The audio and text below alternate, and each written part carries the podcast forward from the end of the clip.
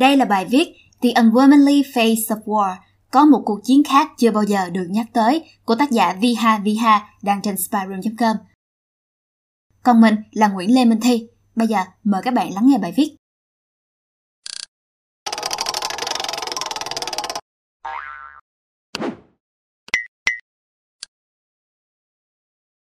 Với chiến tranh không có một khuôn mặt phụ nữ, The Unwomanly Face of War, Svetlana Alexievich là nhà văn đầu tiên của Belarus được trao giải Nobel văn học năm 2015.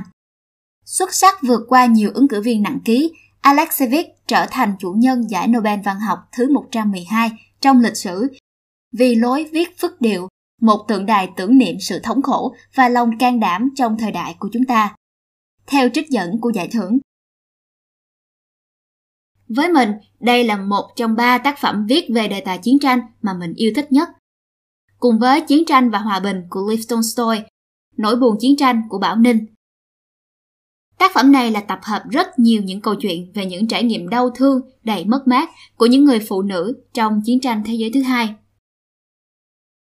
Bằng việc trao giải Nobel văn học năm 2015 cho Svetlana Alexievich, Viện Hàn Lâm Thụy Điển đã mở ra một hướng đi mới phá vỡ những quan niệm ràng buộc trước đây khi trao giải thưởng cho một tác giả không có sáng tác tiểu thuyết. Thứ nhất, theo các quan niệm trước đây, thường chỉ có những nhà văn có sáng tác tiểu thuyết thì mới được trao giải Nobel văn học.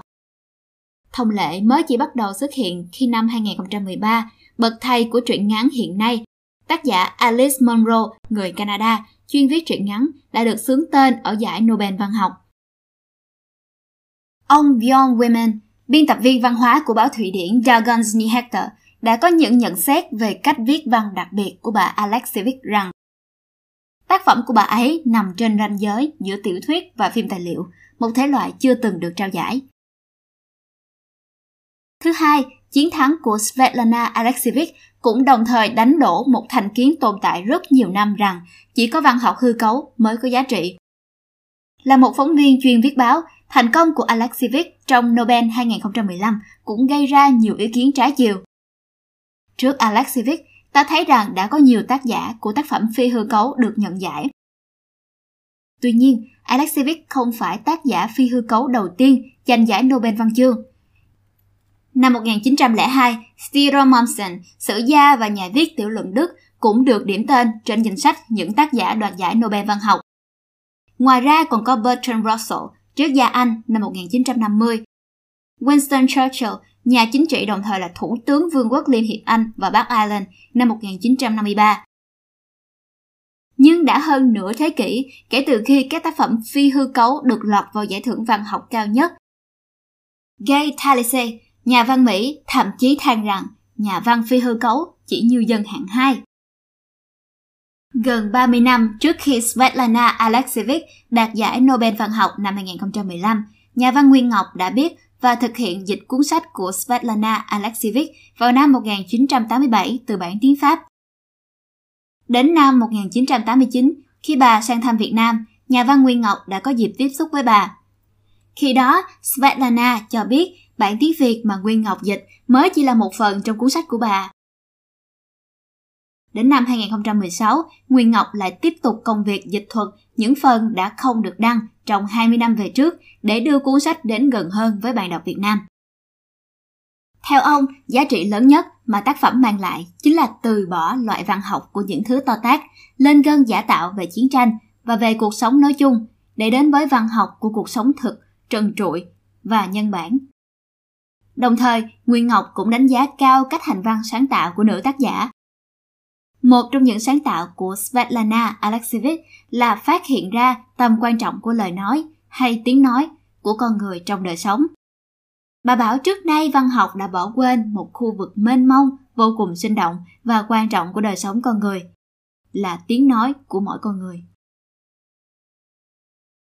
Alexievich đã phỏng vấn hàng trăm trong số hàng triệu phụ nữ Nga tham gia vào cuộc chiến tranh thế giới thứ hai với nhiều vai trò khác nhau, bao gồm lính bộ binh, những tay súng bắn tỉa, bác sĩ, y tá, đầu bếp, thợ giặt, cán thương, trinh sát, cơ trưởng. Họ là những cô nhóc lớn lên trong chiến tranh, bối rối trong chu kỳ kinh nguyệt đầu tiên mà không có mẹ ở bên, khóc lóc vì sợ chết. để rồi được một người lính già thương tình giải thích cặn kẽ. Họ là những người thiếu nữ xinh đẹp và mộng mơ, tham gia chiến tranh với tinh thần hăng hái, mang theo cả một vali sô-cô-la hay kéo nhau cả đám hít lấy hít để, mùi trên người một cô bạn, vừa trở lại sau chuyến về thăm nhà. Họ không phải là những anh hùng lừng danh và được tẩm hương. Họ chỉ là số phận rất bình thường trong vô số những cuộc đời đầy mất mát khác của chiến tranh. Một cô gái chấp nhận ở cùng một người đồng chí là cấp cao nhất trong binh đoàn, chỉ vì ám ảnh việc trở thành vợ của tất cả những người lính cùng chiến tuyến. Một bà cụ tuổi gần đất xa trời, mỗi ngày đứng bên khung cửa sổ, tập hát nước sao cho xa nhất có thể, chờ ngày quân Đức đi ngang và sẽ làm chúng bị thương bằng cách hát nước sôi qua cửa sổ. Một người mẹ đang mang thai, người ôm một quả mìn ngay bụng, chỗ trái tim đứa con tương lai của cô ấy đang đập. Những cô gái mơ mộng nhắc lại những vở kịch yêu thích, nói về Anna Karenina, về tình yêu và thi ca khi họ bị tra tấn trong xà lim và chờ ngày tử hình. Khi chiến tranh kết thúc, khi tiếng súng đạn thôi không vang nữa, phụ nữ phải lao đầu vào một cuộc chiến tàn khốc khác. Có những người ám ảnh chiến tranh đến mức không thể chặt thịt gà hay nhìn thấy máu. Có những người sợ hãi tiếng máy bay. Họ phải cố gắng che giấu đi giấy tờ trong quân đội và giấy chứng nhận thương tật, đơn giản chỉ vì họ mong muốn được một lần kết hôn. Một người đàn ông trở về sau cuộc chiến, dù có mất một chân thì anh ta vẫn là một anh hùng, là một nhân vật có thể lấy làm chồng. Nhưng đối với những người phụ nữ mất đi một cái chân, một cánh tay, nghĩa là số phận của họ đã thay đổi. Số phận một người đàn bà. Tác phẩm hoàn toàn có thể làm thành một bộ phim lay động người xem bằng sự thật và những cảm xúc con người nhất về số phận của những người phụ nữ đã đi qua cuộc chiến. Trong chiến tranh không có một khuôn mặt phụ nữ, ta được lắng nghe những nhân chứng kể chuyện. Ngoài ra, người dẫn chuyện luôn đặt mình vào bối cảnh câu chuyện với những cảm xúc thật nhất nhằm kết nối với những người phụ nữ với nhau để họ cùng bộc lộ chính mình góp chung một ký ức lớn về cuộc chiến tranh đã qua. Chiến tranh, nói chung, chưa bao giờ mang khuôn mặt của phụ nữ. Vì nhắc đến chiến tranh, ta thường nghĩ ngay về những cái chiến tích hùng hồn, những bom đạn và thuốc súng, những người đàn ông xông pha trận mạc. Và khi những người phụ nữ phải tham gia chiến tranh, họ buộc phải giấu đi tính nữ của mình, họ buộc phải gồng mình mạnh mẽ như nam giới, tự bản thân tước bỏ đi thiên tính của phái nữ, những bản năng rất đổi đàn bà. Chiến tranh khi mang khuôn mặt phụ nữ sẽ không chỉ là sự bỡ ngỡ với mùi thuốc súng, là nỗi lo sợ khi phải đối diện cái chết, mà còn là những chuyện rất bản năng của đàn bà, là những nỗi thèm, thèm sống, thèm yêu, thèm tiện nghi, thèm được yên bình tận hưởng tiếng chim hót thay vì tiếng súng kinh hoàng, thèm mùi của gia đình, thèm một đứa con. Người phụ nữ khi tham gia chiến tranh phải bỏ ra sự cố gắng cũng như chấp nhận hy sinh rất nhiều lần so với người đàn ông. Nỗi đau về thể xác lẫn tinh thần mà họ phải gánh chịu thì không có từ ngữ nào có thể diễn tả. Có những nỗi đau ám ảnh họ suốt quãng đời còn lại, kéo dài tận sau chiến tranh. Đối với những con người tội nghiệp ấy, bước vào một cuộc chiến tranh đã khó, bước ra khỏi nó còn khó khăn hơn gấp trăm lần. Chiến tranh Dẫu muốn nói gì thì nói là hủy diệt con người, hủy diệt sự sống. Trong khi bản chất của người phụ nữ, chức năng của họ là sinh ra sự sống, sinh ra con người. Bản thân một người phụ nữ chính là một vị thần ban tặng sự sống, một thiên thần bảo hộ sự sống đó. Vì thế, không ngoa khi nói người phụ nữ và sự sống chính là hai cụm từ đồng nghĩa. Bằng cách nhìn và khám phá độc đáo, Svetlana đã buộc chiến tranh đối mặt với cái đối nghịch tuyệt đối của nó, vạch trần toàn bộ tính chất phi lý, phi nhân đạo của nó. Cùng chúng tôi có một nữ điện báo viên. Cô vừa sinh dậy, đứa bé còn rất nhỏ, phải cho bú. Nhưng người mẹ không đủ ăn, thiếu sữa và đứa bé khóc. Bọn SS đang ở rất gần, với cả chó. Nếu chúng nghe được thì chúng tôi chết hết. Cả đội, ba chục người. Cô hiểu không? Chúng tôi có một quyết định không ai dám truyền đạt lệnh của người chỉ huy, nhưng tự người mẹ đoán ra. Cô nhận đứa bé điệu trên người xuống nước và giữ hồi lâu. Đứa bé không còn rống lên nữa, nó đã chết và chúng tôi không ai dám ngước mắt lên nữa. Về phía người mẹ và về bất cứ người nào trong chúng tôi.